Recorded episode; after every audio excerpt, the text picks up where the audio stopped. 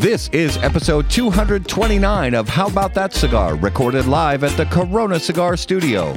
On this episode, we talk to Honest Abe from Smoke Inn about the Great Smoke 2024 and much more. Please take a minute to subscribe on your favorite podcast platform so you never miss an episode. Now, on with the show. Corona Cigar Company is your one stop shop for all your cigar needs. Whether that's a brand new humidor, a box of those new cigars you've been waiting for, a top of the line cutter or lighter, a place to enjoy the finest cigars and spirits with friends, or the only cigars grown right here in the Sunshine State, we've got you covered. Come visit one of our retail locations for the ultimate cigar experience. Visit us online at coronacigar.com. How about that cigar? Well, how about that cigar? Ladies and gentlemen, what?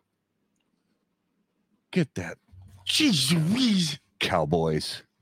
You whoop them. You whooped them yesterday. Now you're whooping me. Jeez How about them cowboys? How about them Cowboys? Uh, ladies and gentlemen, welcome to the Corona Cigar Studios for episode uh, 229. Don't ask me. I, I I had to, it took me a second to remember. Episode number 229 of How About That Cigar Live. Thank you guys so much for watching live on Facebook, live on YouTube, live on Instagram, Instagram. live on X, formerly known the artist formerly, Formerly known, known as as- Twitter. Uh, and if you guys are listening after the fact on the audio podcast, thank you so much for making How About That Cigar a part of your regular audio podcast rotation. Make sure to click all the subscribe buttons, all the like buttons, all the buttons so you don't miss anything we have going on here. Smash them all. All of the buttons. So before we start talking about, and everybody knows I'm not a Packer fan, but I love when they whooped them Cowboys yesterday. Oh, that, That was was- beautiful. That was, I mean, as uh, I mean, you can see the hat. I'm a Green Bay Packers Goes fan. right in the trash. Um, I I always go into games with hope, but realistic hope. You know, because although I'm a I'm a fanboy of the Green Bay Packers, I'm also a fan of the game. I understand that. You know, they were complete underdogs yesterday. There Yeah. was there was no hardly anybody was giving them a chance to win. I was. You were. Hardly anybody was giving them a chance to win. let's get Justin in here and let's see what he Yes. thinks about yesterday's game. I know that I know that you watched every second of every, every play, every down, every pass, every run, every handoff. You know, Oh, you know, yeah, I watched it all. yeah, yeah. I know you're a huge sports fan, Justin. I just, after the Packers won, Cowboys lost. I got that. Yeah. So yeah, it was a great game. Um, yeah, The second game of the day was a lot more enjoyable as far as competitiveness. Um, the Lions and uh, oh, the, Rams. yeah. That was it was interesting too because out of uh, wild card weekend and uh, Philly, uh, Philly and whoever else is still Tampa Bay. Tampa Bay. They're still playing right now. Um, but so Green Bay basically Green Bay killed Dallas, murdered him. Kansas City killed Miami, Houston killed Cleveland, Buffalo killed Pittsburgh, and Philly and Tampa are playing right now. The and and the only close game I was a one point game, Yeah. Lions Rams. Yep. It was competitive, you know, there was good offense, good defense. It Um was a solid game. And then uh, I mean, Stafford gave them a chance. Yeah. He gave the Rams a chance to get there, but they just couldn't. Uh, so Tampa's still up, Jesus says. yeah, they're Uh, up 16 to 3 last time we checked. 16 9 now, looks like. Um, okay. Well, this may be another close one, I guess. But honestly, a lot of blowouts. I was not, I mean, I was expecting some more close games. Yeah. But the fact that Green Bay beat up on Dallas like that, I was not expecting it. I was expecting, if anything, Green Bay would have a chance to win with like a last second field goal. How about them Cowboys? You know why I hate the Cowboys so much? It's not because of the team. It's not because of the owner or the coach. It's some damn fans. They are just terrible. I don't know. I don't mind Dallas Cowboy fans. Yeah, I mean, the only worst fans behind them are maybe Philly or Green Bay. I was going to say the Eagles can't be. Oh, sorry about Philly that. or Green Bay. Man, You ever been to Lambeau Field? You go to Lambeau Field wearing the opposing jersey, You people will treat you so nice you won't even know what to do with yourself. If I go to Green Bay, I'm not going to a game. I'm hitting one of the smoke shops. there are some good ones in Green, Yeah. Green Bay too. Um, but on the other side of the coin, sports wise, here in Minnesota, the Minnesota Wild still suck. So that's a quick report on the Minnesota Wild. Yep. Um, and the Timberwolves are Cool. still in first place. And they pulled off a good win the other day against uh I'm starting to watch highlights. Um, and I've yeah. even I've even you know spun up a couple games on Amazon Prime, so I'm starting to watch a little basketball again. Just a little bit. Um, but yeah, don't get out, don't hold out any hopes that I'm gonna become like a regular regular fan again. Um, and uh, oh, a little quick mystery whiskey whiskey check in.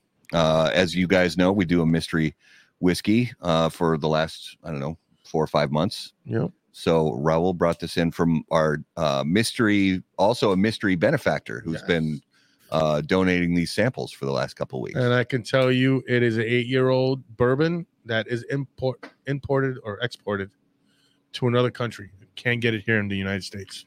Smells really good. I smelled it before. I haven't tasted it yet, but I poured it before the show. Um, it's got a great aroma, a lot of sweet, like butterscotchy kind of smells, brown sugar, toffee kind of smells. Uh, a little taste here. Justin is drinking his 1919 as usual, which he loves. What are you smoking, brother? Uh, I've got a M81 Blacken. All right, and I am smoking some vintage ice mountain. Vin- vintage Ice Mountain water. Uh, so our first taste, this whiskey's really good. It's it it smells higher proof than it is, so it does taste like an, about a ninety Okay. ish proof. Uh, but it's got great sweetness on it. There's a little bit of a funk that almost makes me wonder if it might have been finished in some different kind of a, a cask. I'm not sure. Hmm. Uh, but it's it's nice so far. I definitely like that. Uh, but guys, you know why we're here. We are here talk to the guy. for our special event of the evening. Um, so this is episode 229 of How About That Cigar Live, and it is time for our special guest of the evening. As always, brought to us by our friends at Drew Estate. And Drew Estate originally introduced Chateau Real in 2007. Not long after the launch, this cigar brand mysteriously disappeared, and then the story became that only of folklore, legend, and even controversy. Now, Chateau Real makes a triumphant return exclusively at Drew Diplomat Digital Retailers, a luxurious blend crafted to highlight the cigar's Connecticut shade forward flavor. Its balanced blend of well aged Nicaraguan binder and filler tobaccos are all wrapped in a beautiful Connecticut shade wrapper leaf. This cigar is available in Robusto, Toro, and Churchill only at Drew Diplomat online premium cigar retailers, presented in 20 count boxes. For more information, please visit drewestate.com. Ladies and gentlemen, if you would please help us out, put your hands together. Welcome back to How About That Cigar Live from Smoke Inn, Honest Abe Dababneh. Welcome back to the show, brother. Glad to be here, boys. Just curious, who who wrote that copy for the Drew Estate? I pulled that copy from the original press release, did a little paring down and editing so it wasn't a five minute long read, but I that was straight, pr- pretty much paraphrased directly from the press release that they sent. I'm just curious, what was the mystery? I, That I've I've always I've always kind of wondered that too. I think the mystery basically was people always wondered if they were ever going to bring that cigar back. And what Uh, happened? it, it wasn't a mystery why it disappeared. It didn't sell. I mean, but I mean that was the mystery. and Nobody bought it. But, but let me tell you what. So I mean, this was Drew Estate's first venture outside of the infused cigars. Right. It was the first time. So I'm kind of actually looking forward to this release. I'm expecting a way better version than the original Chateau Real. So, I mean, um, even though you know, I kind of just dug on it a little bit, I'm actually looking forward to trying this when it comes out. Yeah, I have a feeling it's. I mean, I. As the old Virginia Slims ads, you know, they've come a long way, baby. So they have come a long way. We'll see what happens. I I sort of enjoyed that cigar back then, but I mean this was 2004, 2005, somewhere in there when I started. Well, the first time I I maybe smoked one of those cigars, and I think I bought I, I don't know if I ever bought a box, but I bought a few fivers of that cigar and and enjoyed it. But you know, I've come a long way, baby. We So- made we made I think 150 60 count 50 or 60 count like these chest boxes. Yeah, And I think um, four manufacturers were involved: Oliva, Rocky, Camacho, and Drew Estate. So they each made 20 cigars, I think, that went in this big chest. And we sold 150 of these, and they came with a medallion. This is our 10th anniversary. So this was 2006. Um, and uh, we gave away a Harley. So if you bought one of these chest boxes, you had a 1 in 50 1 in 50 chance of winning a Harley and um, Chateau Real was uh, uh, they made a special version of Chateau Real that, that went in those 150 boxes yeah.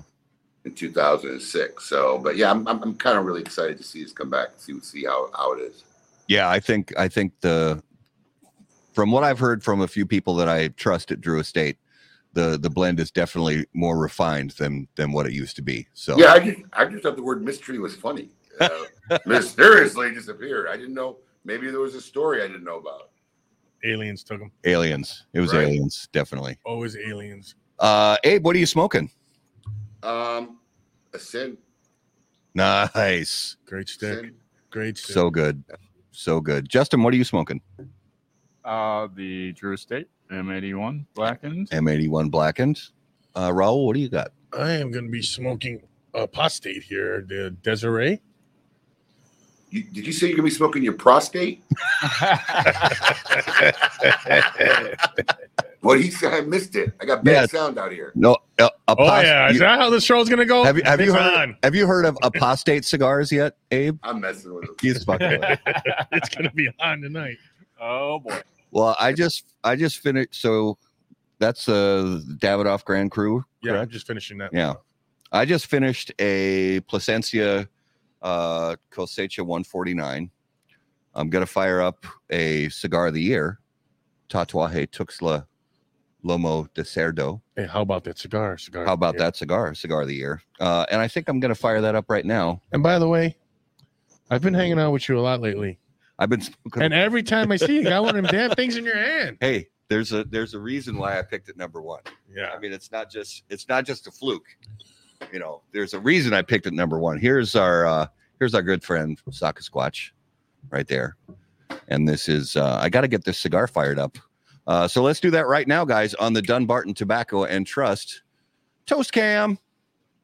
When lighting your cigar, it's important to be patient, pay close attention to detail, and focus on the tobacco. In the same way, Steve Saka brings those same qualities to the ultra premium cigars of Dunbarton Tobacco and Trust. Patience, close attention, and focus on the tobacco are the qualities that Saka and Dunbarton Tobacco and Trust have become known for.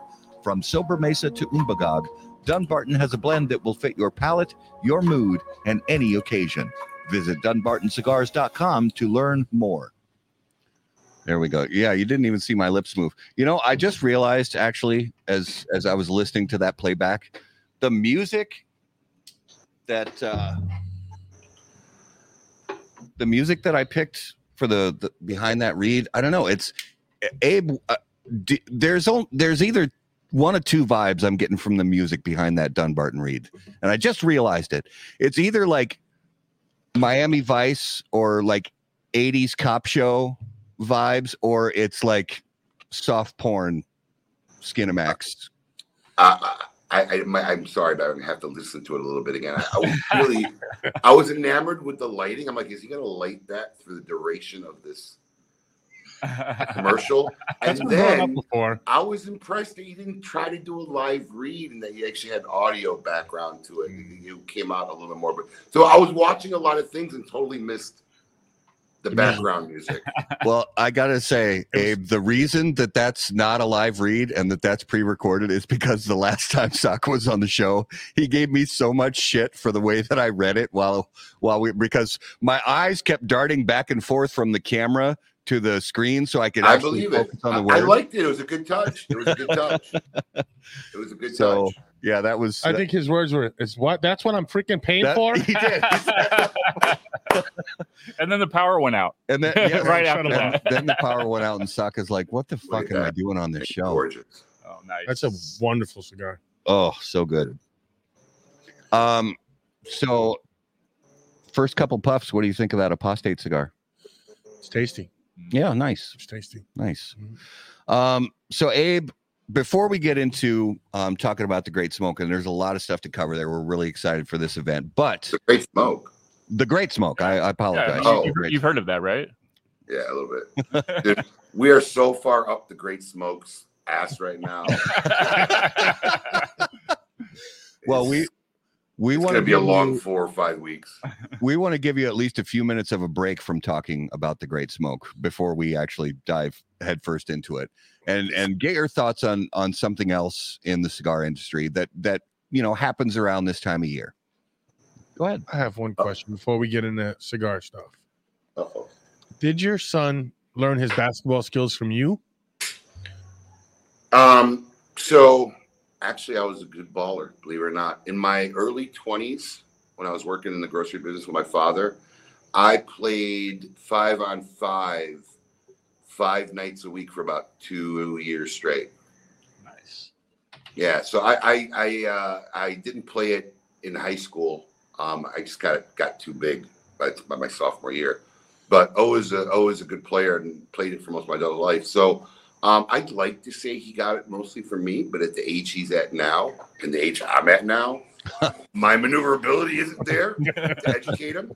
I'm really good at um, giving him the fundamentals, you know, where he should be, whatever. And I tell you what, this is his second se- season playing, and they made the playoffs. And like last year, it was so rough watching him. They had a terrible coach, and I just wanted to walk on the court and like take over the practice. You know, he just Yeah. wasn't teaching the kids nothing. And it's really funny because at that age, they don't keep score, they don't call much, so it's not it's nothing really to watch, really. You know, um, and you know during the practices, our team would be on one half, and every every now and then there'd be another team coaching. And I literally caught this other team doing their practice once or twice. I looked at those two coaches, like, fucking look at these guys.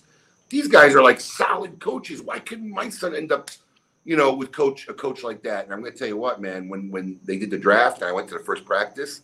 It was those two guys. They coached them this. Yeah. I tell you what, they did an amazing job. I I, I love their coaching skills.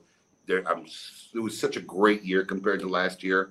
Um, so I think more of the education as far as physical moving around has been done by the coaches. But I worked with him like at least one to two days a week, um, just on fundamentals and stuff and strategy. You know, you know they just don't understand even like um, you know how to direct pass if you get beat. Like my son wants to chase a guy behind his ass. No, bro, you drop back and you cut the line and stuff like that. We'll teach him, but. Uh, it's been a great year. I've loved it. I loved it. And he starts flag football next month. Nice. Oh, nice. Yeah. Yeah. my my son played. He's 22 now, but he played one s- uh, season of basketball in eighth grade, and um, the first game that they played, and this is a tiny little charter school. I'm talking like senior graduating class of like 30 people. Mm. So the first game they played was at a pretty big school uh, down north of Minneapolis, l- suburb called Fridley here, and this school was pretty big school compared. I mean, we they barely had enough guys in my son's school to fill out the ten man roster, and Wow. so they get to this big school to play their very first game of the season. And I still have a picture of it somewhere in my Google Photos saved. Uh, the final score was 98 to 2. Wow. Yeah. Wow. 98 to 2. And they didn't call it. I mean, halftime comes along and the coaches on both sides are like, no, let's keep playing. And at this point, at, the, at halftime, it was something like 40 something. 68 to 0.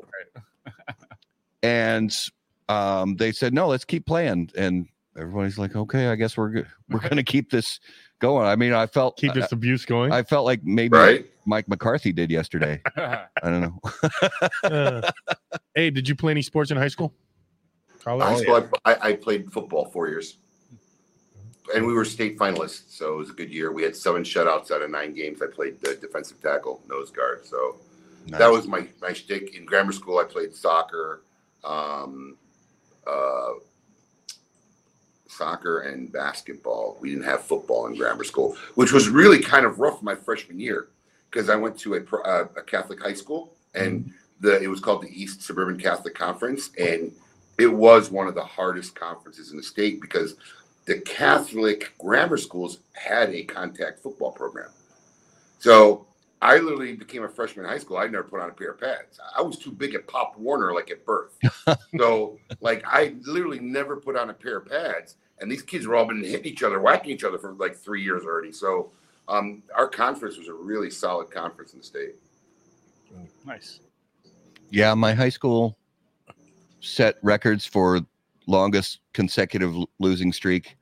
And then the year after I graduated, um, they won sectionals, and then two years later they won state in their in their class. So We ran. We Yeah. won city three out of four years I was in high school. I played football. It was kind of cool. A couple of years ago, maybe I don't know, three, four years ago, uh, maybe after COVID a little bit. Yeah, maybe it wasn't that long ago, but yeah, around three, four years ago. Uh, we were in Chicago. I took my oldest two daughters to my high school, nice. um, and my and my son, and um, you know, you know, they have the trophy cases and whatever, all the big things happen, and they have our team there from the year because we were state finalists and whatnot. So they got to see me and, and my team in the, in the high school case, and you know, from 1989. wow, so Yeah. cool. It was pretty cool. Well, All right, now let's talk cigars. so one of the things that happens this time of year, We freeze our balls off. we well besides Yeah. uh, us- Not me, brother. I'm sweating. Listen, I'm literally sitting outside so I can smoke instead of doing it inside. I got this nice setup, this brace, this light, and everything. And I'm like, God dang, I'm sweating out here. It's warm. It's warm for January here in Florida. I can't believe it. Because right to my left is typically a fan during the summer months. And Yeah. now it's the heater, you know, that I turn on and it gets a little too chilly Oh, at night. goodness. And I'm like, God damn, I wish the fan was here still up. yeah, Yeah, uh, I'll- let me let me hold this up here for you. Minus- no, bro. No, minus sir. minus five right now. That's why I moved to Chicago. No, sir. Yeah, it is. It is no. It is no fun. You know part of our pain. Then if you're living in Chicago, you know part of the weather. yeah, you 26, 26 years, bro. you I remember what it was like. shoved, shoveled enough snow for a few lifetimes. Yeah. Well, so one of the th- besides us freezing our balls off up here during this time of year, one of the other things that's inevitable, whether it's right before the end of the year or right after the first of the year, is you start seeing the barrage of cigar of the year lists. And whether it's us or whether it's how about that cigar or cigar coop or cigar dojo, half wheel, blind man's puff, cigar aficionado, all everybody comes out with their lists around this time. So as a I mean, because you wear many hats in the industry, Abe. But you know, f- from just an overall standpoint, what do you what are your thoughts on the lists, the way they are now, the way the whole thing has kind of changed over the years? Because it really just used to be, you know, maybe cigar aficionado and and a couple of blogs, and now there's YouTube channels, there's TikTok people, there's uh, it's just absolutely blown up how many people are out there putting out Everybody and their mother has a list. yeah. So what what are your thoughts overall on on uh, what's good about people putting out lists? What's bad about it? What do how do I you, do you don't, think I don't, affects the I consumer at all? don't really, I don't really think there's anything bad about people putting out lists. Okay. You know, everybody has their own opinion, but you know, lists, reviews, it's all opinionated stuff. And if your opinion sucks and continually sucks, people are going to stop listening to you and watching what you do. So it's almost a you know a Darwinistic evolution, but I think it's great. I remember, I mean, look, I've never been a fan of C- CA's list because to me it just doesn't make sense. Okay. It, it really makes absolute sense. Why? Why is a cigar that's been out for 30 years making your top 25? Can you imagine the Oscars if they just gave an award out every year, but for the lifetime of movies?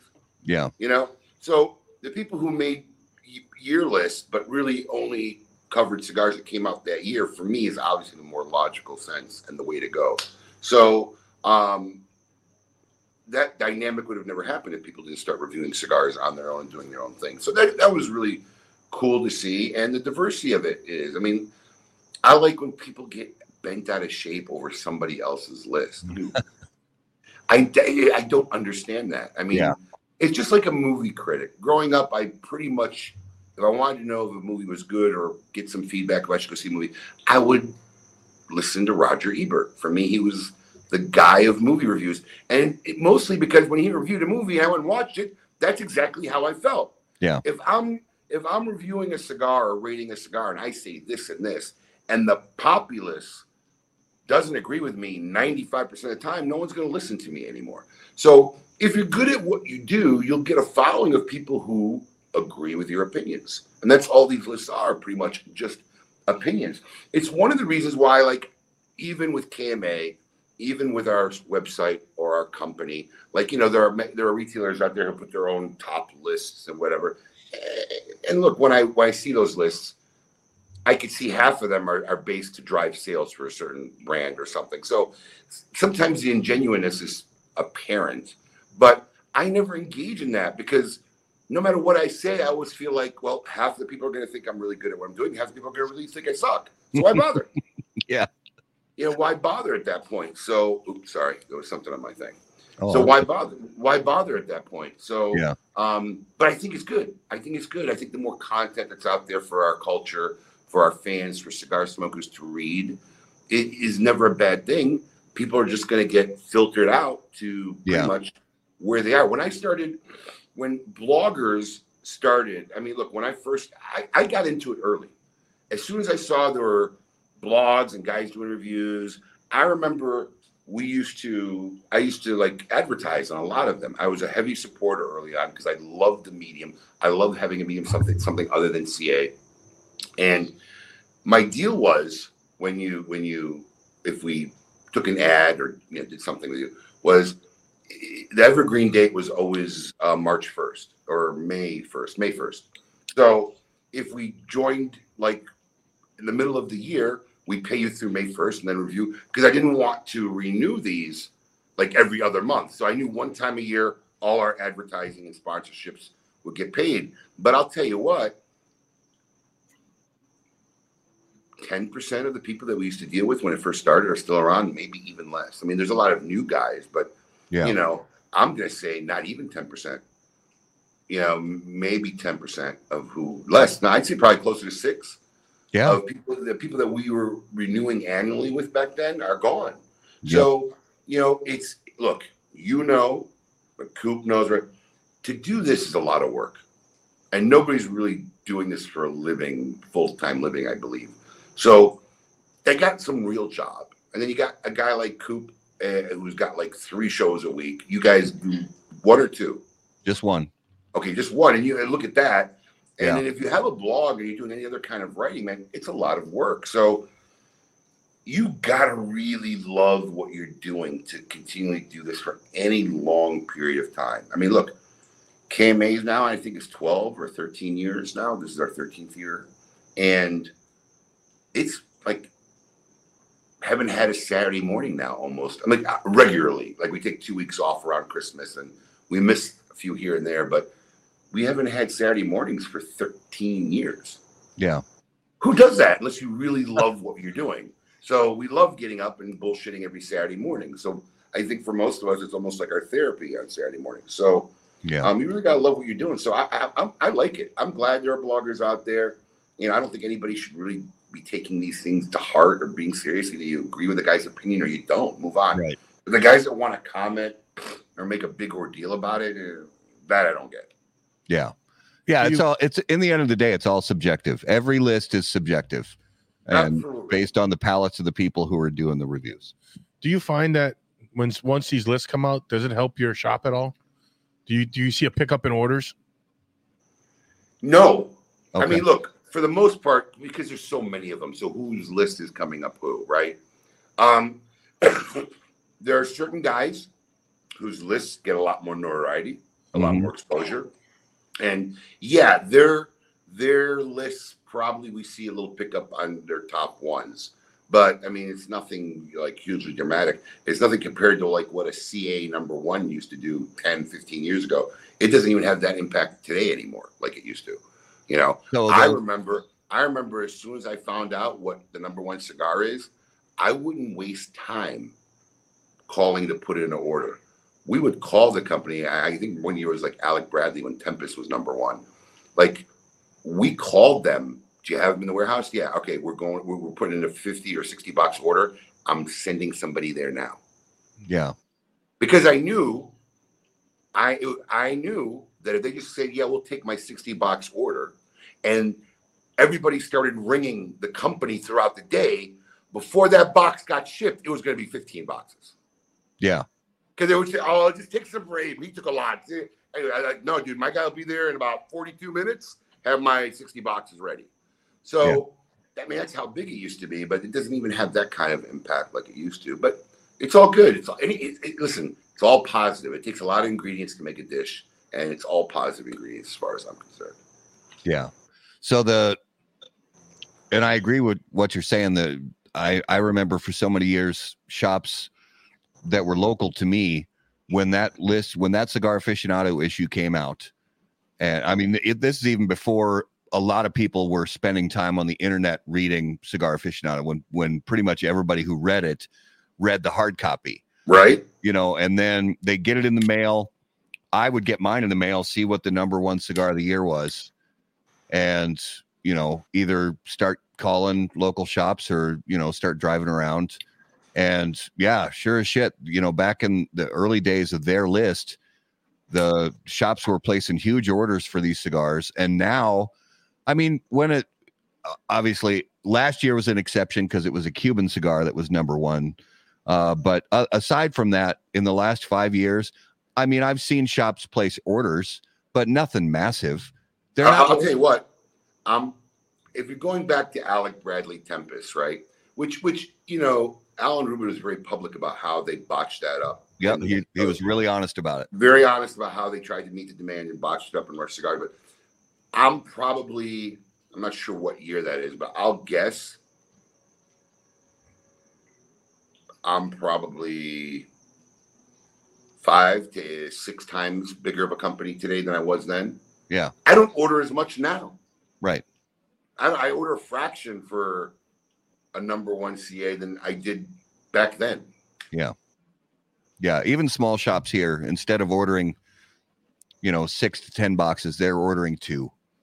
You know, when a, when a cigar gets number one, they're ordering two boxes instead of, you know, six or ten. Right. Hey, what do you think about having Cubans on that list? I mean, look, the Cuban thing was a big, like, through most of my early cigar smoking days, it was the big mystery, the big, you know, chase, the big thing. And, you know, I'm very confident that CA, part of their duty is to keep that psychology going because they feel if it ever opens up here, it's going to be another big revival or renaissance. Um, but I don't think it should be rated. You know, with I don't know. I mean, look, here's the thing. I don't know if Cigar Aficionado, how much of it is an international magazine. You know, if it's an international magazine, then yeah, you throw it in the mix, and that's the way it is. So then, yeah, I guess so. But I mean, I, you know, to rate a cigar that's not easily accessible, I don't see one Cuban cigar ad in their magazine. I just, I just think, but part of their job is to keep that dream going. It's like, you know, when I grew up, Coors beer was like I remember my neighbors coming back with a van that was full of Coors Light because uh, you know it was this mystique that they never sold it east of the Rockies, and Yeah. you know, as soon as it became an open thing, it's just another beer. And I don't, me personally, there's zero level of excitement for me for a Cuban cigar. Like there's no chase. Sometimes even I'm an international, don't care to go find them. Um, but if I come across one, it's like any other cigar to me. Mhm. I'll smoke it, and either I like it or I don't like it. You Yeah. know, and you know, I don't mind to smoke them. I'm just there's there's so many. I mean, let's really, in my opinion, I mean, the majority of the great cigars are not being made there anymore, in my opinion.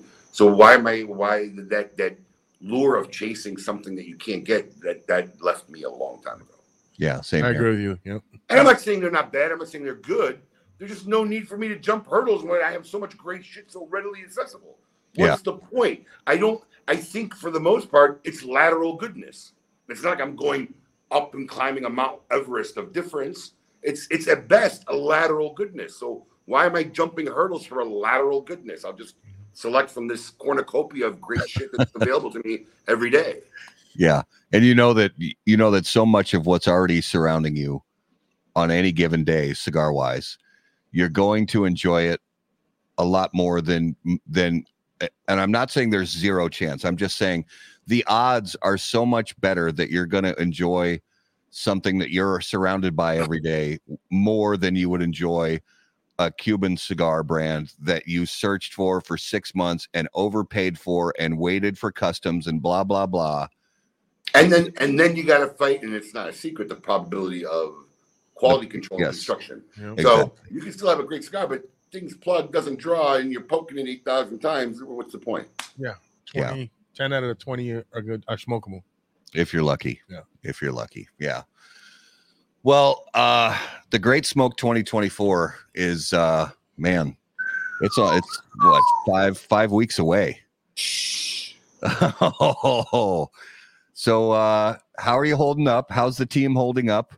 Uh I don't know. I feel like all we're the ahead. planning In, going? I feel like we're ahead in so many areas and behind in so many areas. It's Yeah. just there's no, you know, everybody thinks they're like, oh, you've done this so many years, and it's got to be so. No, man, there's never a sense of I feel ready ever, ever. Yeah. it's always fighting a deadline. I always feel like I'm behind. Um, you know, and part of it is we keep changing it, you know, trying to make it better. So, you know, the, the big, big change after 18 years is, um, you know, there's not going to be a coupon book. No one's going to have to go around and get cigars this year, um, which is a big change. Yeah. Uh, it's a big change for logistics for us. It's a big change in how the event will go. The the live participants will probably have anywhere from an extra 45 minutes to an hour that they would have wasted waiting around all the tables to get their event cigars. It's all gonna come pre-packed. Yeah. Um, so that was a big change for us this year. So there was a lot of logistics in that. Um, and I don't know if you I, I, did you have a chance to upload any of those images? Uh yeah, we've got them in set up in StreamYard ready to pop up. Okay, on perfect. screen. So so put up the put up the picture of the package, right? So we got a picture of the package here, and this is what you get with your ticket. Whether no, not that one, the the, the full The Party Pack Center. Got it. There we go. that one. So this is what you you get with your live or virtual event. If you get this with a live ticket, you'll be handed this at the moment of check-in before you enter the building. If you're if you're watching virtual, or participating virtual, this package will be shipped to your home in mid-February. So normally when you would show up, you would have gotten all the other trinkets and stuff, and then you get a coupon book and all those 32 premium cigars, you'd have to walk to each individual company, hand them a ticket and get that. Now this year, now you can put up that picture. We got this cool party pack. So this is all self-contained. You got your commemorative ashtray. We got a cool little Chinese drum, a commemorative cutter, a commemorative lighter, uh, the commemorative shot glass. It's all in that top layer, and then all your cigars will be in the two drawers underneath. This will be handed to you at check-in or shipped to your home this way, and um, that's a big thing this year. I mean, that's Uh, that's next level. That Yeah. honestly, that packaging, that is next level shit. Can That's you imagine 18 years later and we still keep going? I mean, Hey. Yeah, you keep evolving. you don't stop. I'm telling you, I, I say this every year. And I think the only reason why 18 years later I can still say this with confidence is the track record's been good because I Yeah. say this is going to be the best year ever. And I really feel it's going to be the best year ever, man. We got a lot of shit going on. And look, let's face it, the Dragon Chinese New Year theme has got, got a lot to play with. Yeah. So I'm excited about this year. I'm excited about the packaging. I'm excited to see how this ticket book thing, removing it goes. Either it's going to be catastrophic or it's going to be brilliant. I mean, one or the other. Um, but yeah, it's it's a lot of pressure. It's a lot of pressure on the team. It's a lot of it, it, it made it worse when after COVID we made the decision to continue doing it virtually because Right. now it's literally putting on two different events at the same time. Exactly. So, you know, had we just doing, uh, listen, the digital experience, historic moment in our cigar industry. Um, as far as I'm concerned, smoking will never get as much credit as they deserve, as they I will agree. deserve I agree. uh, for, for what that accomplished that year. You know, Yeah. I've said it before. If I knew in advance how difficult and what we were going to pull off, I would have done a documentary and had hired a crew to follow us at least the last 30 to 45 days before we went live. But when we made the decision after that, based on consumer emails, we got emailed by hundreds of people saying this was amazing. I could never leave leave my house, come to an event, do this. So when we made the decision to do both simultaneously at the same time, it it, it, it, basically is like throwing two events. You have what's going on there live, and you have the whole Michael Herklotz, Kim Teen, Kim Keeney, and Paul DeGracco, as long as his wife doesn't have a baby that week because she's due sometime around that time. Oh man.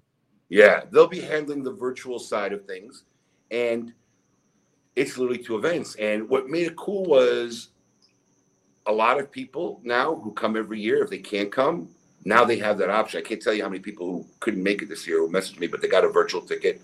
They're going to participate, and even the people who come live now, it's become very customary. They'll go home and watch the five-hour broadcast because for them it's a totally different experience. They get to experience the event again in a different way because when you're there live, you're not conscious of what's being broadcast to people at home. You know, we have a side stage that Michael Herklotz is typically on, and outside of the entertainment that goes on the main stage and the three interviews, everything else, no one there live really is kind of involved. So it's a whole different experience. So it became two events, but yeah, my my gut and and everything's going is this is going to be the best year ever. I Um, love it. do you do you have information on how many virtual passes are left and how many live passages uh, pass packets are So left? normally, normally the goat puts a report on my desk every Monday. Um, I was out of town last Monday, and today I actually spent all day at the warehouse.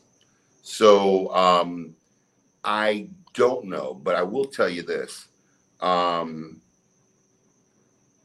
ticket sales. So last year, virtual tickets took 26 hours to sell out. This, I mean, the VIP tickets. This year, um, it took 90 minutes, less than 90 minutes to sell out. Yeah, For so VIP we- tickets. Wow. yeah, less than 90 minutes compared to 26 hours. And the year before that, it was about 38 days. So in three years, it's gone from 38 days to 26 hours to less than 90 minutes to sell out. Um, all our other ticket sales, everything is everything. Some of them sold out already and gone, but everything. I think it's the first year the brunch was sold out, like literally in December ever.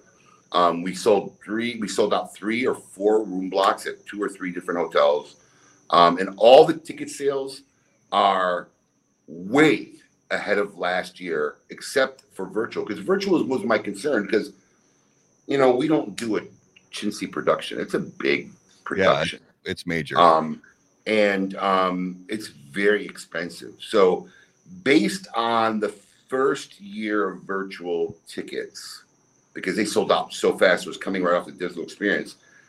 Our second year was a lot less. It was about almost 26, 7% less.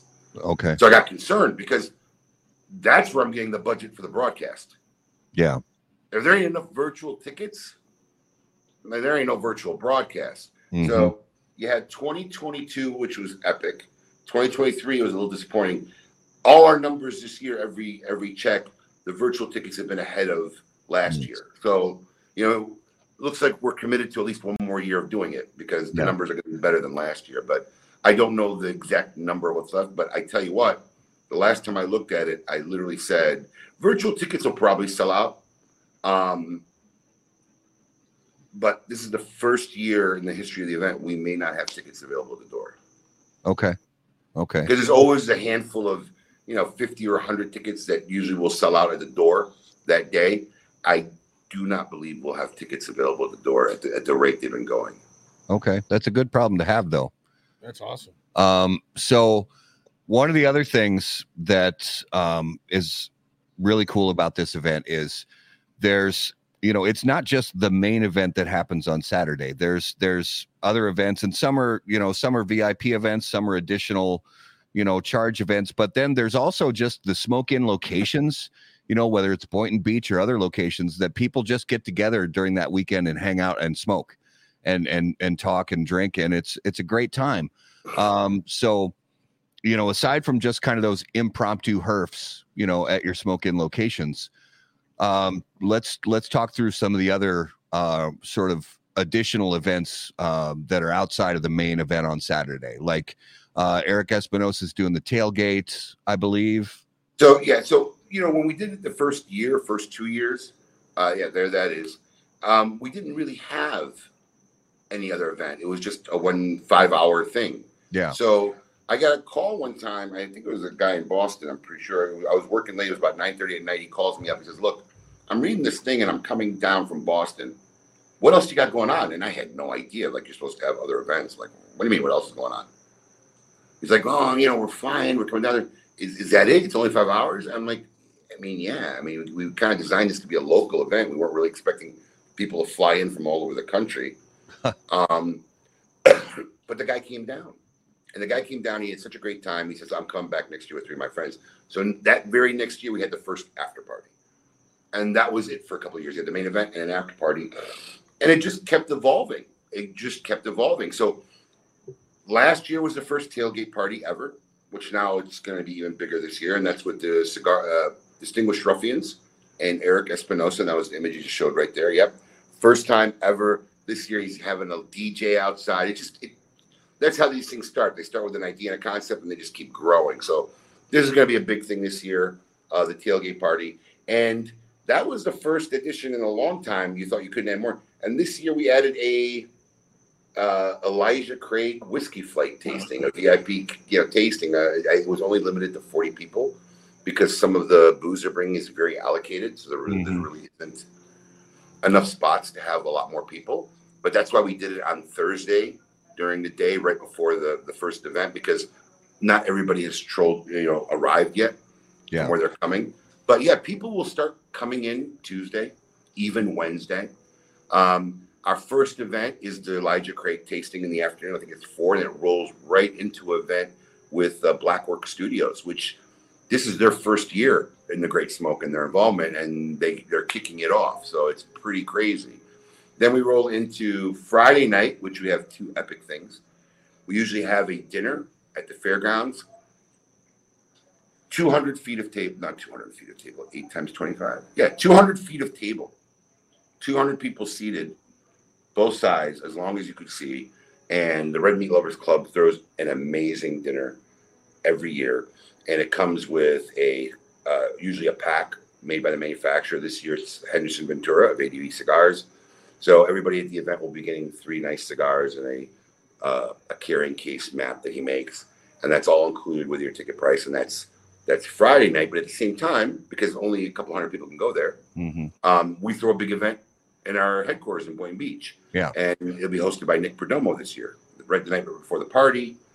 Then Saturday morning, we have the tailgate. That rolls right into the Great Smoke. Then Saturday night, McAuliffe Cigars is doing a party um, at, at, at our headquarters in Boynton Beach. And then we roll into a nice sweet finale of Sunday morning with a brunch with all you can drink mimosas and Bloody Marys. So this is part of our special releases. So that's something that also started in the Great Smoke, uh, Yes. the digital experience. So I knew when I was coming up with a digital experience that most people were going to comprehend what my final result was going to be because the few people who did virtual events did it like like we do KMA, like you're doing your show. It's a flat, multiple screens, and that wasn't what I wanted to do. So I really tried to say, like, I need to really kind of hype this up because if we're going to put all this effort into it, I need people that want to do this and be involved. So um, it was uh, my idea to start reaching out to manufacturers that first year, and it was Carlito Fuente, uh, Nick Perdomo, Terrence Riley, Steve Saka, Rocky Patel, and Pete Johnson. Six companies. Yeah. And I think we made like 300 of each, except Fuente only made 100, I believe. And they all sold out like in five minutes. Crashed our crashed our site six times Yeah. uh, during the broadcast. And I even said, I said, wow, I, I, you know, poor Terrence Riley, I think he went last. Who's going to buy his? You know, they just, five guys just sold out. And it sold out like in 10, 12 minutes. It was insane. Yep. So we continued that. um, for the for the next few years, and we bumped it down to I think five, and this year to only three. And one of the things when we were trying to conceptualize, can we do this live and and, and, and virtual at the same time, was we only get like 300 of these typically. How am I going to figure out how to do this for live people and virtual? Because I got to make sure the inventory is right. You can't oversell it. You can't fuck up. And how do you know where to allocate it if I sell too many virtual and I'm sticking it was stuck with a bunch live? So it was Alex who actually came up with the idea that we we do them before the Great Smoke. Yeah. This way, whether you have a virtual ticket or you have a live ticket, we just host them before. And I thought that was a great idea because one of the things I noticed in digital experience was, holy cow, these guys were going after every one. And it's really a big spend for a lot of people. And then they're still taking part in some of the offers and deals of the day. So Yeah. to be able to spread it out your purchases over the course of two or three months, I thought was also brilliant too, and, and be a lot easier for people who wanted to really try to walk away with a lot of limited stuff. So our first, we had three releases this year. Steve Saka, who's been doing it every year since the digital experience. JC Newman, my first time I got to work with Drew Newman and the fine folks over there, kind of cool. And Drew Estate, who I've had a lot of work with in the past. And um, they did, they bought back the Ming name for this underground version uh, of uh, that they called Ming. So we have a drop. We already did the, on January 3rd the Steve Saka one. This Wednesday, so the day after tomorrow, we're dropping the JC Newman one. I don't know if you have a graphic of that. Oh yeah, the Dragon Fire. Yes. So this is kind of cool. They came up with the name on their own, and this is a different blended box version press of Brick House because none of them are box pressed. And they left this really long, shaggy foot, which kind of looks like Dragonfire. It was kind of a cool concept. So um, this was a very cool release. There'll be 300 boxes of these only, and they're only available to those participating in the Great Smoke. That's why we don't do big runs because it's not to our full customer list, our full audience. It's just these are people, just special things we had made for those who are participating in Great Smoke. That drops this Wednesday, and then two weeks later, we'll be dropping the one from Drew Estate.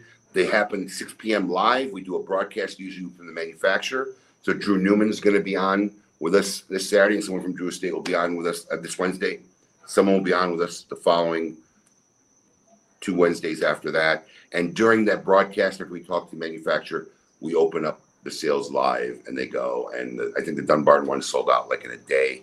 And, um, you know, we'll see how the next two goes. But it's that is also a new component that wasn't around for the majority of the Great Smoke history. Yeah. Well, and those I know, even myself, being at the Great Smoke uh, two years ago, um, having the opportunity to get some of those exclusives. I mean, I I I had to I had to really play Tetris with my luggage on the way home just to fit all the cigars in there that I that I bought. In addition to just what came in the event pack, you know, I I probably bought another I don't what six boxes of cigars or something Well, to come home with, the savings that day are pretty substantial. and they are yeah. So if you know, I think most people kind of gotten the idea they save up money because they can buy in and get really good deals. And most of the manufacturers come with some pretty cool like gifts and add-ons. So not only are you getting a really substantial deal on the cigars that day, you're getting some cool free gifts. And even for those at home, so we do our drops. They can't come to our regular website to buy it. We have a special store that you enter through the TGS, the Great Smoke website. And if you have a ticket, whether it's live or virtual, the website knows once you log in, it lets you in the store. And that's where we do our drops. And then the day of the Great Smoke, you'll have all 32 deals from all the 32 manufacturers. So even if you're at home, you can still partake in a lot of the good deals that are going on for the day. yeah. Nice. And I mean you you're totally right about not just the deals that and and the deals are pretty extraordinary, but also, you know, for people who really dig swag, and I know a lot of people out there in the cigar community love their swag. You know, there's there's extras with some of these purchases that um, that people can take advantage of. You know, whether it's you know uh, travel humidors or lighters or cutters. You know, uh, from from the brands that you know people uh, have come to know and love. You know, it's it's a great time to be able and and a lot of this a lot of this stuff. Um, you know, if it, you're only going to be able to get this from you know a great smoke ticket and and making your purchases through the through the website uh, uh, unless you're able to go to you know a cigar event for one of these brands Mhm. uh and if you live in an area that you know doesn't really have cigar events this is your chance to get your hands on some of this stuff. We don't Well, have what's kind what's kind of cool that we've been doing this so long is you're going to see this year. Um, you're going to see some swag that's made by manufacturers that's Great Smoke branded. Mm, Hmm, nice. So it won't be stuff you won't be able to get at another event. And they're making some special packaging for the stuff they'll be selling there that's Great Smoke Year of the Dragon branded. And I'm starting to see more and more of that happen, which I think is great because for the people coming to an event, they're getting something really, really unique because Oh, they yeah. won't be able to get it at another event or anywhere else. And their friends who didn't come to the event will be able to get that stuff. So that to see that trend going on has been very cool. Yeah. And and that shows a lot of because that there's a lot of work and money that goes into you know for one of these any of these cigar companies to you know have this swag uh designed the design work and the production work that goes into having it uh printed or molded or whatever it is uh that takes a lot and for them to come up with a brand new line of swag that's specifically branded for your your event that shows a great level of trust. And and that's the that's the track record that you have over the years with this event is that it's it's grown steadily it, and it's grown um in a healthy way. And and that really shows the trust that you have built with these brands that they're gonna they're gonna front the money to have this swag produced. They know they'll they'll get it back on the back end once the sales made at the register but that it still in the end that shows a great deal of trust. So you guys your whole team should should be extremely proud of that. The, the trust of the great of the great smoke from the manufacturer side was really honestly i mean they they really trusted me more than ever was a digital experience. Yeah. Because i knew when i was talking to them not one of them had a clue what the hell i was talking about yeah are you going to do what you're going to do it virtual Ah, yeah, yeah, yeah. none of them had a clue Yeah. um, that was the real trust the trust we now really fight for every day is not the manufacturers as much as now the consumers consumers got to trust coming back year after year not look, what are the things I strive for? Because I've traveled the country. I've been to about five or six multi-vendor events. I, I don't want to come to the same old event every year.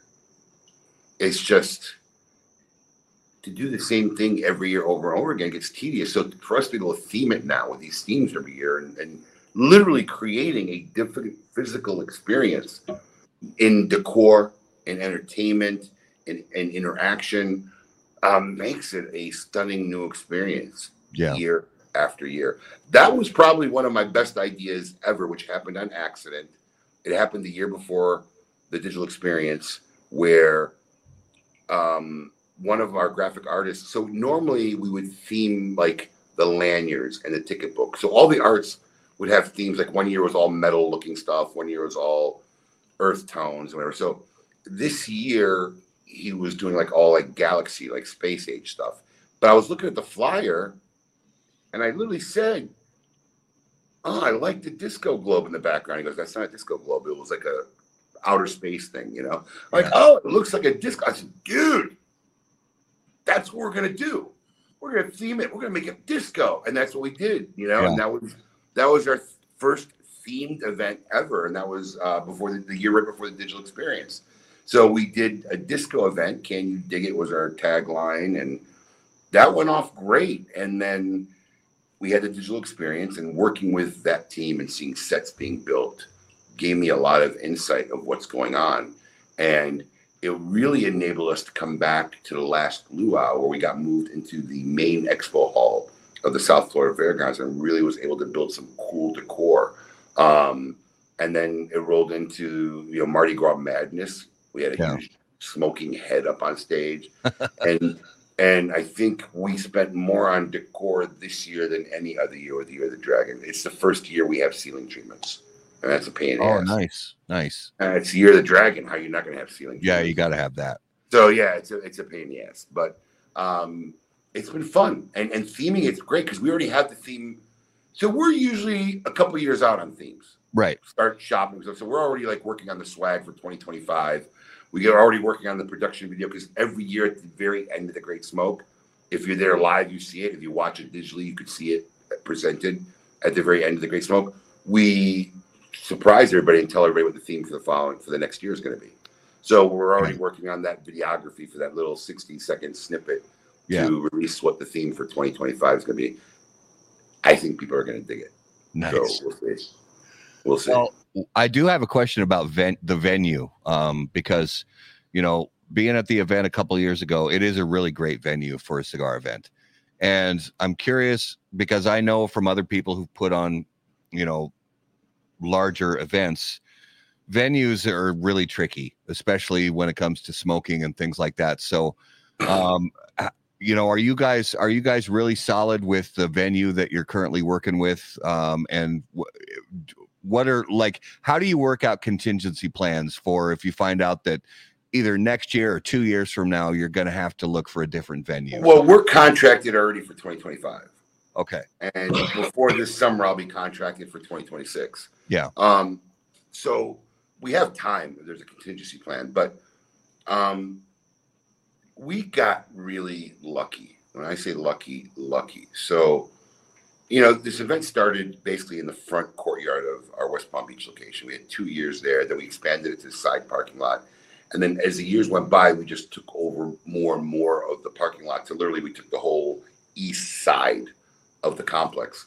And we outgrew that. And we knew there was a big construction job coming in our shopping center. Like like half it was going to get done, and we just knew the Great Smoke wasn't going to work there that year. So I was lucky enough to run into the American German Club where I knew they held Oktoberfest here, which is a big, like two weeks long of thousands and thousands and thousands of people. So I thought we could do it there. We met with them. It was good. I think we did it there for about four or five years.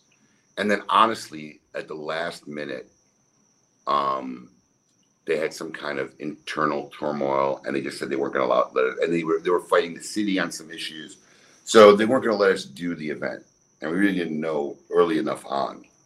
So that put us in a tizzy, and one of the reasons why we never went to the fairgrounds was the fairgrounds does the South Florida Fair every year. It's actually going on right now, and you know they have booths and people booths and people that sell stuff there. And we had talked to them about maybe getting a booth one year, but Smoke Free Florida was a big part and sponsor of the South Florida Fair. Yeah. So they weren't having it. So we started looking at other locations when we lost a German club. Um, and I remember, man, it was a struggle. We were because we didn't want anything too far away. We need something that we would be able to smoke in. We need something that could hold the people that would have the parking. And I think our best option was like 40 minutes away from where our headquarters is, maybe 45. And it was a real struggle, and we weren't even sure they could handle the parking. So I said, you know what? Let me try the South Florida Fairgrounds. What could it hurt? I, I literally called them out, out of the blue, and they had no idea what we're talking about. Um, but we took the two outdoor buildings they had. It was called it's called the uh, Agriplex. Yeah. And um, not only did did they do a great job of putting it together, they loved it. Their team loved it. In fact, their board of directors all came down, and now they you know make sure they get tickets every year. so um, they're amazing, and they love us. And you know, as long as there's not a major regime change, Yeah. um, I think we're going to be there for a long time, and I don't think we could ever outgrow the South Florida Fairgrounds. So we're in very good shape there, and uh, the real people in charge love the event. It's look, it's a friendly and fun event, man. They come in, they see thousands of people having a great time. They love it. Yeah. So um, they've been really good working with us, and uh, then so we so let me see here. So yeah, so yeah, so when we were doing the Mardi Gras Madness, was it? The last Um, luau. When we were doing the last last luau, they messaged me in December and they said, Hey, um, how would you like to move your event from the Agriplex buildings, which were two buildings outside, to the main expo hall? and my this is in December, and the event's like two months away. And I'm like, I could just tell by the tone of the call. I'm like, are, are you asking me? Are you telling me? Right.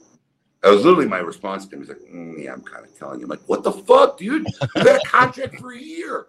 He's like, "Well, I mean, read clause number seventeen point four. Whoa. Oh, he had it ready. He had it ready before the phone call. He's like, "We can relocate you, but it's a better venue. We're not going to charge you more money." I was like, "Dude, I already got this floor plan laid out for two buildings. I have to redo the floor plan completely. All right." took me 17 hours to redo the floor plan to figure out how to make the two buildings fit in one because even though the total square footage is about the same hmm because the main expo, you're losing four walls, Right. extra walls of space to cover shit in. Yeah. So it was really complicated to redo it. And I said, yeah, well, after we do it, because the other concern was there's no smoking in that building. Yeah. I said, Are you going to let us smoke in there? She's like, Yeah, absolutely. I said, You sure? Yeah. I said, Okay. I said, After this event, I won't have to worry about because they're never going to let us do that event inside that building ever again. that was my response. They, they, they're never, when they see what's going on, they will never let us smoke in that building again. That's where they do Barrett Jackson and like every major expo they have there. So sure enough, the event's over, and after the event, I say, "Fuck it." I know it cost it costs a lot more money. Mm-hmm. Just the air conditioning for a day in that building. Yeah. ridiculous. I said, "This event can't get moved out of here. If I move this event back outside, it's going to look like it went from Broadway to the ghetto, back to the ghetto." I mean, I said, just no way. We, we just got to do it here next year. So I literally went up and I asked him. I said, "Hey, listen, what do you think the odds are that we could do the event again in, the main expo?" I'm like, "Sure, no problem." I'm like, "Oh, great." Love it. Only problem we found out is like February and March is like our biggest booking months. That's why I got to book like two years ahead yeah. make sure we get our dates. So um, that's how that works. So yeah, I think we're I confident. Out of all the things that can go haywire, losing the venue is lower on the list than many other things. Yeah. Well, Thank God. and you and you said it yourself. You you have an idea for a future, maybe 2026 or 2027. The Great Smoke, back to the ghetto. No, no. You can do what Eric V says. You can do a Havana Nights outside. There you go. No, no. we, we, we, we did almost try to do a bonfire one night at the fairgrounds. Um, yeah, we've had a couple ideas that we never got to pan out properly, and you know, a lot to do. Um, but what's nice about where I'm currently at is we're in the main expo hall. They have a west hall that's literally attached. So I have 35,000 square feet readily available when I need it. The problem is everybody's like, oh, well, take it now. I can't really take it now. I have to wait to the point where all ticket sales sell out like in a week or two, where I know there's a demand for at least another five to 600 people yeah. because I can't book an expensive another hall for like an extra 150 tickets. Mm-hmm. 200. We got it's got to be at least like probably closer to 750 Yeah. more. That then then we'll be ready to the hall. At the rate we're going, honestly, I'm I'm, I'm going to guess it could be two to three years away. Yeah. Yeah. The growth has been pretty impressive. Yeah. Um, one of the things I'm curious about, um, I want you to think back through the years of the Great Smoke, and I want you to think of one event that sticks out or one sort of special, uh, whether it was a special event or a special uh, entertainment or a special activity that you had all planned out and everybody was excited for, and it just didn't quite. it just didn't quite work. It didn't pan out. It didn't. Maybe it fell flat, or maybe you know. Um, have you had any of those those special activities planned that uh, maybe uh, should have been left on the cutting room floor? Because I've been involved in big events like that before. Where, So, to be, to, and we've done a lot of shit. yeah, Uh, you know, uh, bull riding, dunk tanks, uh, cash machines. Um, I really can't say. I really can't. Thinking about all the shit we've done over the years, I can't say any of them were a dud. that's And the only and the only reason why we moved on from something is like we did it two years in a row, and that's it. Yeah. Of course, you know. Um, I can't say any of them a dud, but like I can tell you, like one, we did something one year, we didn't do it again. Was um, we had a guy do like a casino in there. Hmm. So we had craps, blackjack, um, I don't know what else he had, and they and they kept points and records, and they won prize. Where that we didn't do it again because some people fucking never left. oh, They went in that shit, and never came out ever again. Like you know, so yeah, it wasn't that it was a bad. ex- You know, nobody liked it, but it was like they liked it too much. Like they didn't participate in anything else in the show. So, so that was the one year that that, that, that we just cut it. Like Yeah. We didn't do it again. But that was the only really thing I could think about. Everything else always did very, very well. Thank God. That's really cool. I mean, Yeah. I've been yeah, I've been part of events uh before where we uh we plan down to the detail just like you guys do. And one little activity that you plan and it just turns out to be falls flat on its No, no. face. So I'm grateful that you guys haven't had to deal with that before. It's not it's not fun when that happens. I mean, look, we take chances. I Oh didn't yeah. know- yeah. I didn't know what the tailgate party was going to do. I really didn't. I'm like, Right. "Ah, what, what do we got to lose? We throw it out there. We Yeah. see how it goes, and it went great. And it's and I know it's going to get crazier and crazier. It's one of those things I see it already evolving. In fact, that whole idea started because the year before we're working because we're there. My, me and a, t- a team is there that whole week, starting from Monday morning till Saturday end of event. That whole week, and I'm walking outside to go get something from the car. I'm like, I see one car. I mean, this is this is the South Florida Expo Center. Parking lot's massive. Yeah. Nobody's there but us, and we're all parked right by the gate, by the bay door. I see one car, one car, two people sitting in long chairs, hmm. and they're drinking. A, a guy and his wife, and they're smoking cigars. I said, there is no way this dude is here tailgating by themselves. So I walk up to them, introduce himself. I recognize them from our smoking and social fit. I said, What are you doing? He says, We're tailgating. Said, You know the event's not till tomorrow. He's there a day early. He's like, Oh, we got nothing to do. I said, All right, fuck this. We're going live. Yeah. I, I, I, I go on a Facebook Live and I literally said on the Facebook Live, Watch. Because of this moment right now, That's right. this guy right here, I guarantee you there'll be a tailgate party next year.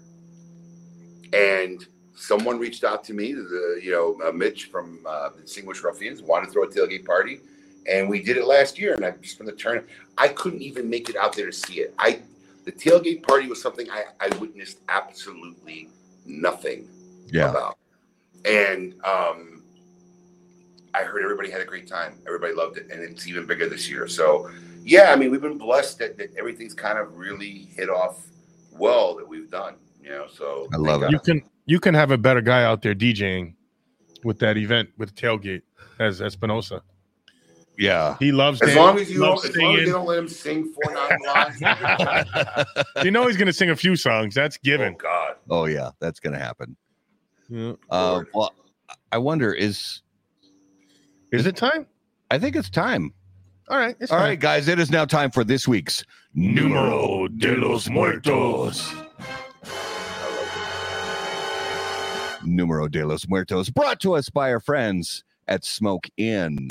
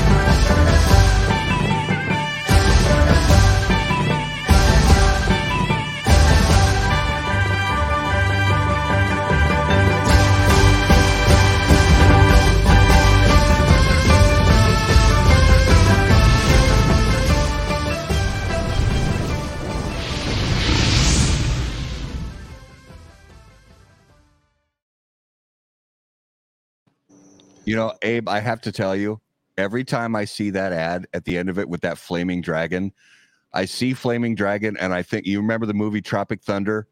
yeah, The fl- we are flaming dragon. Every Yeah. time I see that, that's what I think of.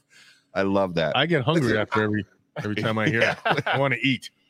I'm really blessed. I'm gonna tell you because you know before, while I was running my family business and I had the cigar distribute distributing on the side in Chicago, I had my own graphics company for years. Yeah. So um, w- before I was able to hire graphic artists, I used to do all our own graphic works, everything. And um, man, I look at our own shit. I tell you what, man, I, I love my graphics team. It is such a blessing to have full time graphics people. All they do is turn out art all day, all day long, and it's just it makes everything look so much nicer Yeah. when you got gra- graphics guy, and, and the art they create, man, it I, I, it always blows me away, man. I'm like, that is some pretty shit. Oh yeah. Mhm. Well, this week on Numero de los Muertos, once again, I'm sorry to do this to you guys, but the number is one. Fact or fiction? It's it, this is real. It actually happened. Real life, huh? Uh, it happened in 1983 in the United States. One person died from from this particular type of injury that led to his death, and it, it was in a very particular. The injury was very particular, but also the way that it happened was very particular. Abe was playing nose guard and you ran over somebody and killed the quarterback. I quarterback. mean, seriously, dude, you more obscure thing this week. I know. Oh, and Abe, the one you texted me a few months ago, I have tried so fucking hard. I, To I- find out, I have I have spent hours on the internet trying to find like actual usable statistics about that, and I I I have come up dry. I came up with something I thought would be a great. It it would be. I would. I wish there was somebody that had like like legitimate stats about that. And and so are don't you giving say- up? Should we tell people what it was? No, I don't want to because I'm not. I have not given up hope. Okay. I still want. I still want to use that one. I mean, I you could remember because I one. told Come them if you ever use it or figure it out, text me. I never I- got it. I just thought maybe you forgot to text me. No, me. I w- I I've been searching. It's just there's it's hard to find. But but anyway, back to tonight's. One person died in 1983 from this, not castration, right? not castration, or a stub toe. not a stub toe. This is going to be a William Cooper length show. I can tell you that right now. No, no, we got No. no. So Somebody got 1983. Guessing this is going to be impossible. somebody got stabbed in the eye with chopsticks. No, crushed by a cow. not crushed by Are a cow. animals Hold on, hold on. Can Animals are, animals are not involved. Okay. Can we ask a couple questions? Yeah, Yeah. but just Alright. knock knock off. Is, was many- it, is it work related? no Is it on land? On land? Yes, Alcohol related? not alcohol related. Are vehicles involved? Vehicles are not involved. Drugs? No drugs are involved. Tripped on a toddler? Not tripped on a toddler. I will. I will give you one. It's a recreational activity. A recreational activity. Yes. Does it require multiple people? Yes. Is it ice fishing? No. Because we just had somebody die. Yes. Does it have to do with jarts? no. No. I will. Uh, I'll go one. I'll go one better than recreational activity. It's it's a it's a sport that is also going to ask that. that is also a recreational activity. Play. Is it done only in the summer? Um, for the most part, yes. Okay. Frisbee? I like that one. Not frisbee, Pogo? not pogo, Golf? not golf, Hit by golf not ball? skiing. Skiing. Well, it, it requires multiple people here. So let's think here. Yeah. Is it badminton? No, Tennis. It's- no, it's that other sport. it's tennis. uh, It's tennis. tennis? So Justin's on the right track. It's tennis. All right. How do you die playing tennis? Hmm. You have a heart attack overexerting yourself. No, No, not that. Uh, He got tangled in the net. no. no. Death by net. Death by ball. Ball tennis ball to the head. Death by to the balls nose. to the balls. So Abe, yes, death by ball, but not struck in the head. Struck in the balls. Justin Yes. struck in the balls. Struck in the balls by the balls. Get this. Man. So one of the players, so there was a one of the line judges' names was Richard Wertheim. He was 60 years old. He was officiating one of the junior boys matches at the US Open in 1983 in New York City. One of the players hit a serve, but the ball went wild and struck Wertheim directly in the groin. This injury caused him this this uh impact of the ball caused him to fall backwards and strike his head on the court Oh. and he and he Ah. passed away Wow. Oh. What a way to so go. what, So what a way to go the other, the next question I have is like, were you searching for this, or did you come across this completely accidentally? i He was looking for balls. i, I was I mean, that's what I'm saying. How'd you come up with? I mean, I mean, normal the train of thought would be you'd come up with, oh, I wonder how many people died doing that, and then you go research it. I know you didn't think of, oh, let me see if anybody got killed with a tennis ball to the nuts. How did this come about? Uh, so this, uh, the source of this is an article uh, called uh, eight, uh, eight surprisingly, no, wait, uh, 10 incredibly bizarre de- death statistics. There you go. Okay. Yeah. it, it So you got t- like nine more of those to go. yeah. I I've actually already used some of them, but I was uh, gonna say that's where last week's one came from. yeah. Well, and I, I mean, it's uh, honestly after doing Numero de los Muertos for this many years, it's like the, the the well is starting to go dry. It's not easy to keep finding this weird shit out there. So that's why the number one, it's like, okay, I'm not going to find, you know, th- 325, but I can find a one that was just completely off the wall, out of this world weird. And that's kind of what we've had to go with recently because the well is getting a little dry. Well, But David, David Floyd's going to Google that next week, so you got to change your list up. oh man, all right, that's all right. Fucking cheater, you. I'll find I'll find some I'll find some more goods. yeah. All right, uh, let's jump into the lightning round brought to us by our friends at J.C. Newman Cigar Company. Um, excuse me, uh, J.C. Newman. I'll be okay. Can. I help you? I'm I'll, I'm just fine. J.C. Newman Cigar Company, America's oldest family-owned premium cigar maker, creators of the popular Brick House, Perla Del Mar, Diamond Crown, and the American. J.C. Newman Cigar Company operates out of their 112-year-old El Reloj Cigar Factory in historic Cigar City, Tampa, Florida. For more information on their cigars or visitor experience, please visit J.C. jcnewman.com. All right. So, Abe, you've been on the show a, a few times. So I, I I dug for some fresh lightning round questions, and um, this this one this first one I'm actually it, I think it's interesting. Do I have What? to answer fast? Is that what lightning round is? No, not they're just these are just non cigar related questions. Got it. So, what is the most outdated piece of technology that you s- still own and still actually use?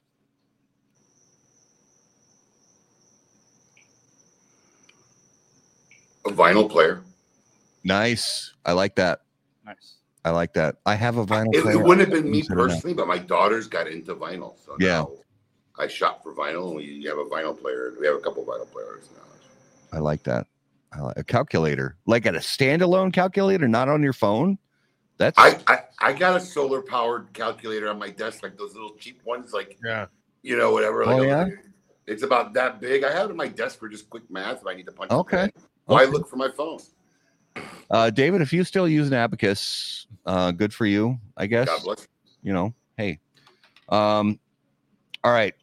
So, Abe, if if you and your family could just suddenly tomorrow morning get on a plane and go anywhere in the world, where would you go? Based on my decision, Ba- Uh, we'll call it a family decision. The family, everybody, I mean, let's just be real, bro. There's no pick real. any spot on the club. Let's just be real. There's. Well, you yeah, yeah, them yeah. Think it's a family decision, but there's no real no. Um. Oh. Michelle says your answer better be Alaska. Uh, we went there, so that probably wouldn't be a choice. I know they want to go Hawaii because none of us have ever been. So that's on our radar. And I think my wife and I have talked a lot about going to like um, Vietnam. We have some friends over there. oh yeah. And, you know, we probably hit Japan when we're, you know, or uh, that could be another one, but probably one of those two to three places. Okay. Um if you and I I know you actually have already had a celebrity talk show, you know, with the uh the digital experience. But if you were suddenly overnight given a a full-on network late night TV talk show, who would be the first celebrity that you would want as your first guest on the show? Gordon Ramsay. Oh, great answer. I like that. What is it about Uh, Gordon that interests you? I so for you know, I mean, look, I've actually met Jordan and talked to Jordan, so it was just like a personal experience for me. Um, but for me, psychologically, Gordon Ramsay's like the equivalent of Michael Jordan in the culinary world. Yeah. Um, not just for being the youngest three-star Michelin chef at, at the time he won his, his third star. Um, it, it- it's just his overall thing, the empire he built, the goodwill he does for the culinary world in general, grooming young kids and young master chef, master chef, these homebodies, Hell's Kitchen, um, even Kitchen Nightmares. At the end of the day, this guy's doing a lot of good in the world. So yeah, he's built an empire, but it's okay to build an empire if you're putting such good productive use to it. But Yeah. I remember watching a scene because I, I emotionally felt this way when I was watching a documentary of when he won his third Michelin star, and you know, he's trying to get the inside scoop. You know, are they, are they coming? Are they coming? Are they checking? Whatever. And um, he's on the phone with somebody important, but some guy tells him, "Look, I need you to get out of here and go to the front of the house. Go make sure this is done." And while he's on the phone, you see the guy come back in and start going like in, in, on one of those carts at the bottom and start grabbing dishes and stuff. And he's looking at this, and I, I can I, I, I still laugh, but he doesn't even know what to say. Does he yell at the guy? And he takes the phone, he bops the guy in the head. and goes, "I told you get out of there, you fucking donut." And you know the, the level and standards of excellence when you see even how he talks about running a team and communication. I literally try to implement a lot of that in even like our warehouse team and stuff like that. It's it's when you get to that next level of operating, because that's part of getting three Michelin stars. What kind of operator you are. Yeah. And when you get to that next level and standards and how not to lower a standard. Like I remember one time I, I got all like crazy um, because I've always prided myself since we started Sing Line 15 or 18 years ago, whatever it is. I always wrote a handwritten letter, and early on that was by me. And one day I found out, and this is probably going back five, six years ago, like they didn't do it for international packages. Oh, I'm like, why? yeah. Why would you think it would be any different? Why would you lower the standard? Where it goes, well, we didn't want it to, you know, going through customs. Like, bro, if they opened the box and got to the letter, it's already busted in customs. Don't worry about it. You know, so it, you know, it, it's that standard. So I admire him a lot. I admire his psychology. I would love to do an in-depth interview um, because I think the guy that I believe, from what I've read, and his kids and his family, like throughout his whole career and his stardom, he's been married to the same woman. He has four kids. Um, I would love to really pick his brain. I, I, I, that's a guy. I, I, I, I've never met him. I, if I could have 30 minutes with him, I would, I would love it. And I even looked up how to get on the uh, Hell's Kitchen dinner service while they're taping. I thought maybe you could Oh, yeah. book book two years in advance and get in there or. Hell no, man. Unless you know this guy and get invited, you got to go through a casting agency to get on a health service dinner because and I get it. It's online. It's on national TV. They don't want guys with the camera going. Uh, it's delicious. Yeah, this is amazing. You know, or the guys that look great in camera. This is amazing. You know, so I get why they go through a casting agency. But yeah, I think Gordon Ramsay would be at the top of my list. I love it. I got a question for you. You've been moving your hands around. You got two tattoos on both insides of your wrist. What are they? Ah, so this is actually a good story. So I was on during my three-year reign of being on a, the board of directors for our cigar industry. Um, at that time, I think it was RTDA still, um, or no, actually changed to I, maybe IPCPR during my year. Um, I was asked to fly to Vegas to check out this very new trade show that had started with another board member, and at that time, the president, uh, the guy who was running the association, I think it was um, Joe Rowe. He Okay. had been there like 13 years, and I was his last year. So he, like he was like a lame duck president. He wasn't doing shit. Didn't care about shit. Um, so they booked my ticket, which is the last time I ever let any outside entity book a ticket for me. I don't care. You win a ticket, whatever. I'm I'm booking my own flights. So they booked us a ticket. So we were flying out of Fort Lauderdale at Southwest Airlines, and my wife and I went down to the airport, and we got there plenty of time. But for whatever reason, checking in bags took forever, and this and that. And by the time we get to the gate door, it, they're literally holding the door for us. And you know, Southwest, you can't pick your seats. And that's why I'll never fly Southwest anymore. Yeah. So, and back in the day, I couldn't afford a first class ticket. So it was awesome traveling with my wife because I took one third of her seat. So we get on the plane, and this is this is post 9-11. We get on, so all our bags are in the underbelly of the plane already. We get on the plane, and I look, and as I'm walking through the beginning of the plane, I, I get past first class, and I see all the way down. This fucking plane is booked.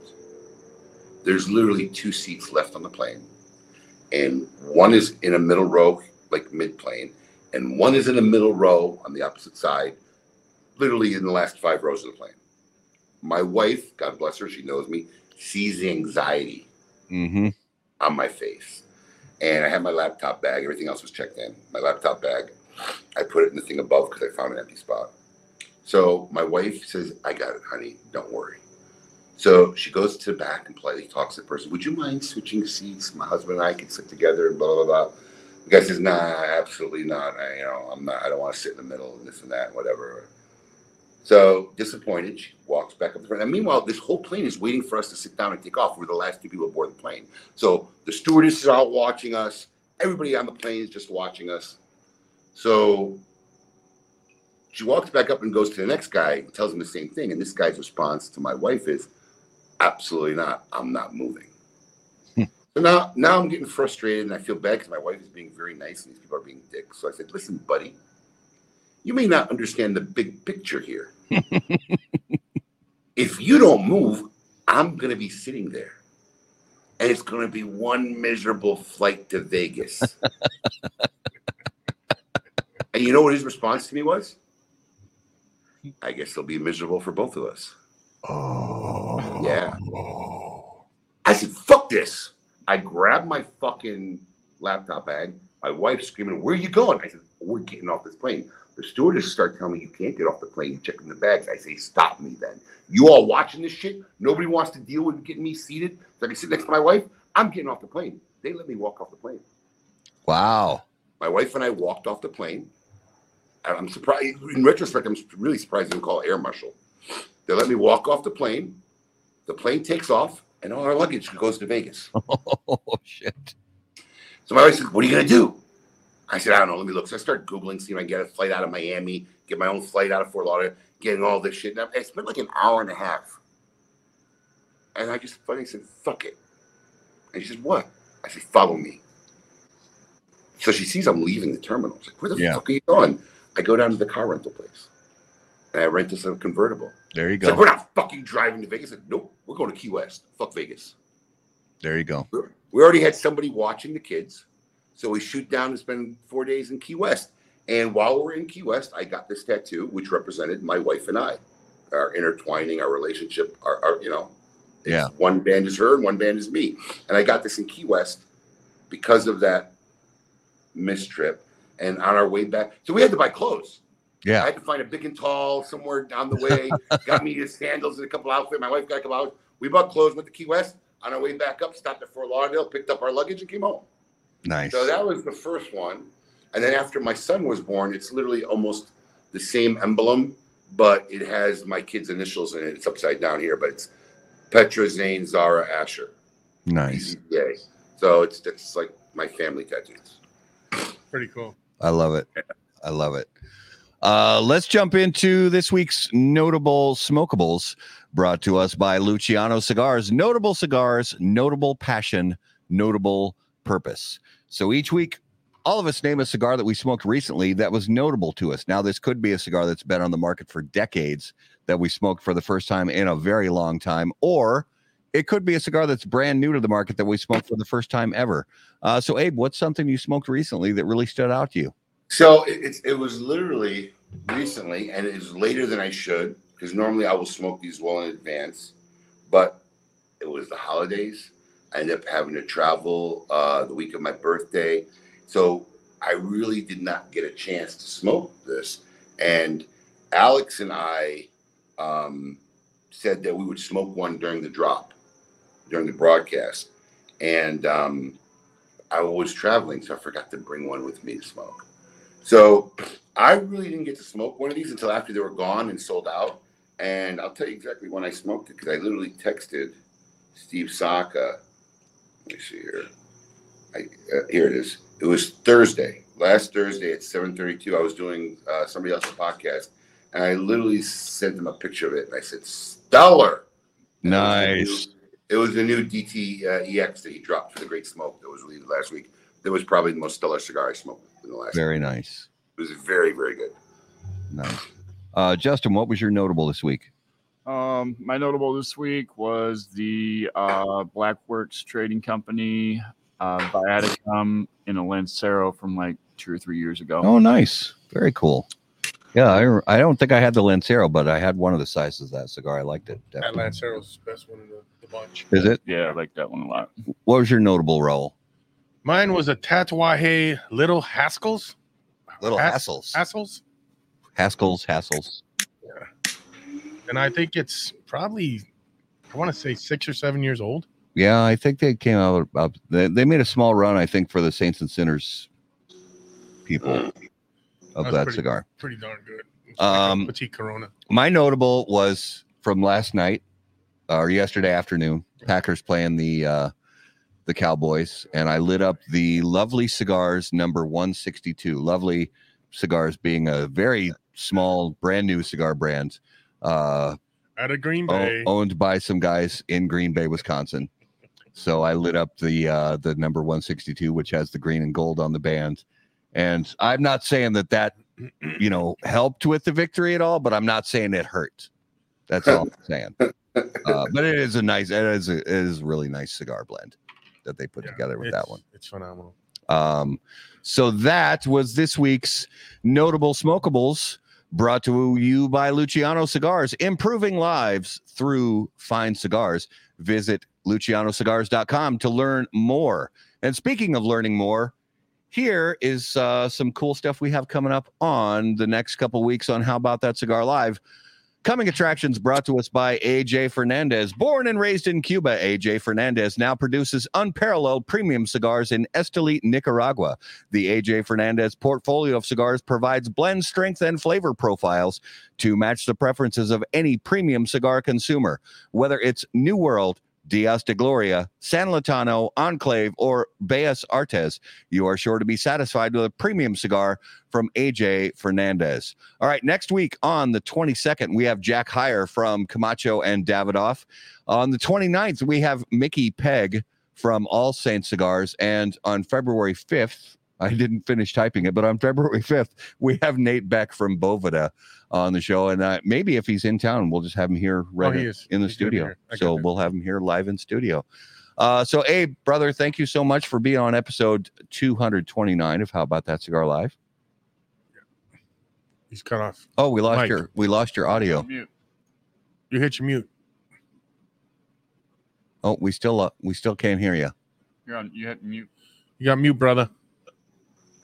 I There. had to I had to blow my nose during the commercial, so I didn't want people to hear me blowing my nose. No, thank you for having me on, man. It's always a pleasure and a lot of fun. I appreciate it. Thank you so much. Absolutely. Thank you, Um, brother.